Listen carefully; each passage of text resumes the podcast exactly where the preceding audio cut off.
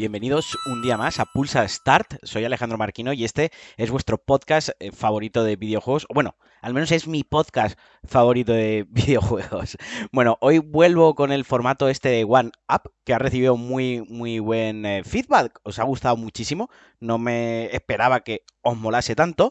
Y como os prometí, os iba a hablar del PC que tengo, el PC gaming eh, que me monté a piezas hace relativamente relativamente poco, ahora un mes aproximadamente, pero que rescate algunas piezas de mi viejo PC. Pero bueno, ahora os lo contaré. Me faltaba por llegar una pieza y me faltaba llegar, bueno, pues quizás eh, la pieza no más importante porque sin una no funcionan las otras, pero la más llamativa o la más golosa, que es la tarjeta gráfica, y es que eh, Nvidia me ha prestado una RTX 2080 pero bueno, ahora os contaré un poquito más, era lo que me faltaba ya para completar el, setup. Así que bueno, pues para quien le interese con qué máquina juega Marquino, ¿no? Con qué máquina graba Pulsa Start, con qué máquina graba Cliffhanger, edita, eh, se entretiene, tiene el servidor de Plex y principalmente pues lo que más hago en el PC es jugar. Pues bien, bueno, vamos a empezar por, vamos a empezar por la torre.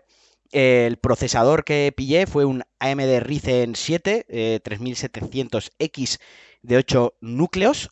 Eh, la verdad que me he pasado de Intel a AMD básicamente por la relación calidad-precio, porque un procesador similar, de unas prestaciones similares, en Intel eh, se encarecía bastante, subía bastante de precio y estos AMD de última generación, los últimos que han sacado, están dando muy buenos resultados, tienen una, un gran rendimiento y por el precio que tenía un procesador de 8 núcleos como este, pues la verdad que estaba muy muy bien. Bueno, el procesador me costó aproximadamente sobre unos 320 euros, creo recordar. Está montado en una, placa Asus, eh, no, una placa base no tiene nada especial, simplemente es una placa Asus que me costó unos 160 euros y eh, la RAM.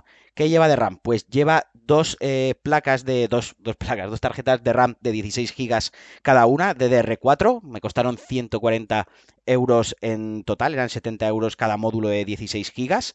La refrigeración, súper importante, le he metido una refrigeración líquida, una NZXT Kraken, que viene pues eh, líquida, más aparte dos ventiladores integrados, que está en unos 150 euros más o menos se puede encontrar. No es excesivamente cara para el rendimiento que tiene y para lo buena que es. Eh, todo esto está metido, está montado en una caja, en una NZXT H510i que bueno, pues es una caja muy bonita, que la habréis visto muchísimo por Twitter, no, no solo que me sigáis a mí, pues habréis visto fotos, sino también sabéis, mis amigos tienen la misma caja y es una caja muy bonita, ya os digo, es una caja blanca, eh, muy sobria, con el lateral de cristal, un panel lateral cristal que permite ver el interior de la caja y trae RGB eh, integrado, o sea, colorines de estos eh, súper chulos que además lleva pues un software, os bajáis un programita y podéis con, hay 10.000 configuraciones para los colores, puedes además eh, tocar el tema de la refrigeración líquida, de los ventiladores a cuánta temperatura quieres que se disparen, nos está súper completo. Esta caja está más o menos en unos 120 euros, como os decía, la tarjeta gráfica es una GeForce RTX de Nvidia de 16 GB de, de video RAM, de RAM para vídeo, y que está más o menos el precio oscilan porque las tarjetas gráficas, bueno, hay diferentes fabricantes y diferentes modelos, algunas con una mejor ventilación, otras pues blower, por ejemplo, es muy oscilante, pero más o menos está sobre unos 1300 euros. Eh, en cuanto al almacenamiento, en cuanto a los discos duros, pues el disco duro principal es un Samsung 970 Evo, que es un SSD NVMe, que son los que, bueno, ya llevan algún tiempo montándose y la diferencia principal es que es cuatro veces más veloz que, que un SATA. El que yo he montado en concreto es de un tera, es mi disco principal donde tengo instalado el sistema operativo y donde instalo los juegos para que acceda lo más rápido a, ellos y tenga la mayor velocidad de lectura posible y el precio está en más o menos unos 230 euros. Aparte, pues para almacenar el resto de, de cosas que tengo en el PC, tengo uno rígido de 2 teras, además tengo otro Samsung, un SSD Evo de 250 gigas, otro Evo rescatado de mi anterior PC de 500 gigas y otro rígido también de un tera rescatado de mi anterior PC. ¿Y dónde veo todo esto? Mm, ¿Dónde lo visualizo? ¿Dónde juego principalmente? Pues bueno, me pillé un monitor gaming, un Asus de 27 pulgadas, con una resolución de 2K HDR y lo que más me interesaba, eh, los hercios a 144 hercios. Es una auténtica pasada jugar a esos hercios. Ya os dije que mis ojos de pobre a veces no lo, no lo distinguen, pero otras veces sí lo distinguen. Y sobre todo mola mucho hacer scroll en Twitter a 144 hercios, o sea, va súper fluido todo. Pero lo más importante del monitor es que tiene el G-Sync incorporado, que es una tecnología también de NVIDIA que funciona junto a las tarjetas eh, de NVIDIA, que lo que hace es que dentro del juego puedes desactivar digamos lo que es la sincronización vertical desactivar esa opción porque el monitor lleva un procesador integrado que realiza ese proceso. La sincronización vertical se hace en el monitor.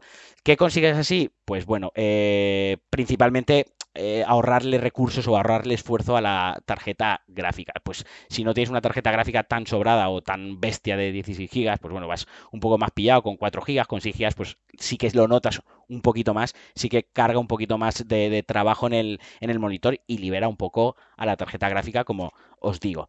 Y ya, bueno, pues eh, periféricos. El ratón pillé un Razer Mamba Wireless, quería un ratón sin cable, era algo que tenía súper claro que en mi nuevo PC, mi nuevo setup, iba a tener un, ratón sin cable, quería minimizar los cables al máximo, que al final simplemente lo hice con el ratón.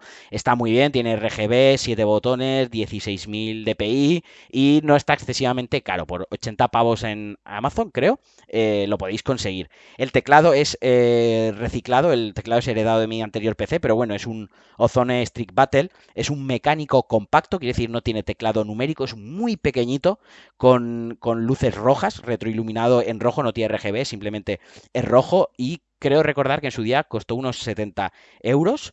En cuanto a los cascos, utilizo unos Hyper X que son cojonudos, que llevan 7.1 por software. Eh, la calidad del micro es muy buena. De hecho, esto lo estoy grabando con los cascos, así que imaginaos para ser unos cascos de gaming que su, función principal es hablar eh, en un chat de voz y demás, pues la calidad es bastante buena y el audio es genial. Eh, está por unos 80 euros también en Amazon.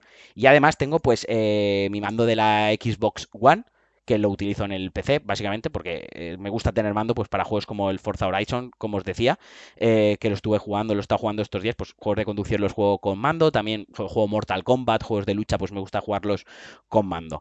¿Y a qué le voy a meter caña? Bueno, para quien no lleve la cuenta, más o menos un setup así como el que os acabo de comentar, pues ronda los 3.450 euros. Esto es lo que sería un PC gaming, entre comillas, de última generación o un PC gaming ah, alto, de gama alta. Pues para que os hagáis una idea, pues el, el coste viene a ser este. ¿Es un coste elevado? Pues sí. ¿Es caro y es una pasta? También. Aquí ya cada uno pues tiene que, pienso que valora un poquito, ¿no? El, uso que le da, eh, las ganas que tiene de jugar, cuánto va a jugar, cómo quiere jugar, con qué calidad quiere jugar. Obviamente pues puedes recortar, porque no hace falta tener una caja RGB con panel de cristal lateral, eso es una pijada, pues bueno, pues porque me hacía gracia, porque la vi, porque me gustaba el diseño, pero realmente ahí pues puedes recortar. Mm, quizás no hagan falta 32 GB de RAM, pues probablemente a día de hoy con 16 GB de RAM eh, vayáis muy bien y podéis jugar a, a casi de todo. La refrigeración líquida, pues para mí es imprescindible a día de hoy. Del procesador, pues bueno, tampoco hace falta uno de 8 núcleos para jugar. Es decir, que como ordenador gaming, pues sí, es un ordenador que yo ahora lo podría aguantar 4 o 5 años perfectamente. Eh, probablemente todo lo que salga para nueva generación en consola lo pueda jugar en este PC al mismo nivel. por entrar en la, típica discusión o la típica polémica que, gusta en internet de que es mejor si un PC gaming o una consola de nueva generación. Eh, pero bueno, a mí me gusta, yo paso muchísimas horas delante del PC, no solo jugando, también pues eh, haciendo podcast, contenido para internet, cuando edito vídeos para YouTube cocinando, pues también lo hago delante del PC, trabajo eh, mucho delante del PC porque soy autónomo y también pues mi contabilidad y ciertas cosas de mi vida privada, laboral, las hago delante del ordenador. Así que al final para mí es quizás junto al teléfono móvil el cacharro que, más utilizo eh, a lo largo del año. Así que si prorrateo y si saco cálculos, pues bueno, al final está compensado y a mí personalmente me gusta. ¿Y con qué voy a probar todo esto? O sea, eh, ¿cómo voy a exprimir esta gráfica que, me ha prestado NVIDIA?